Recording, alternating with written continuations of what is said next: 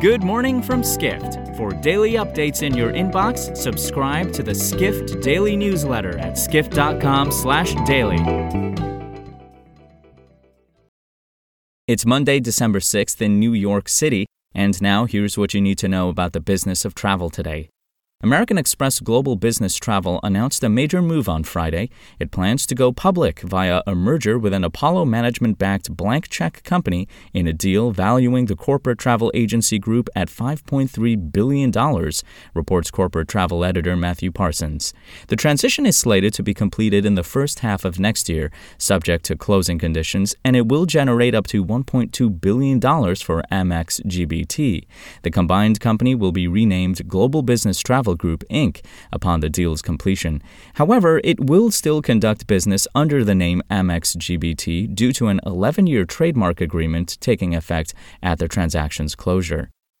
We turn now to the release of November's U.S. jobs report on Friday. Despite having some good news to celebrate, the hotel industry is still struggling to fill open positions, writes hospitality reporter Cameron Sperance. The accommodation sector's unemployment rate decreased last month roughly 13% to 10.5%, according to the Bureau of Labor Statistics. That's the lowest recorded since the start of the pandemic.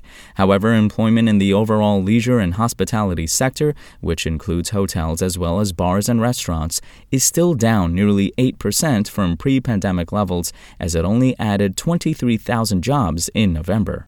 American Hotel and Lodging Association CEO Chip Rogers told Skift that the disappointing figures are proof the hospitality industry has a long way to go to reach pre pandemic employment figures. Overall, the jobs report showed that only 210,000 new jobs were added, despite economists expecting that number to exceed half a million. And we finish today with a visit to South Africa. The country's travel agents are fighting for their survival as travel bans enacted after the emergence of the Omicron variant are threatening their businesses, reports editorial assistant Rashad Jordan. South Africa's tourism industry was looking forward to a strong summer season as numerous destinations, including the United States, had reopened to visitors from the country. But the recently enacted bans targeting travelers from South Africa, among other nations, have been disastrous for its tourism businesses, as canceled bookings have already cost them close to $62 million.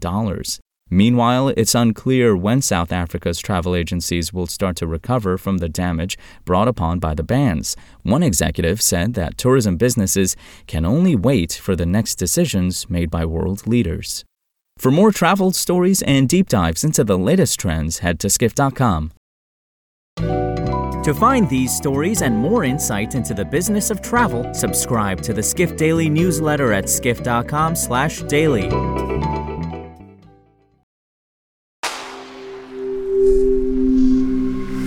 Spoken Layer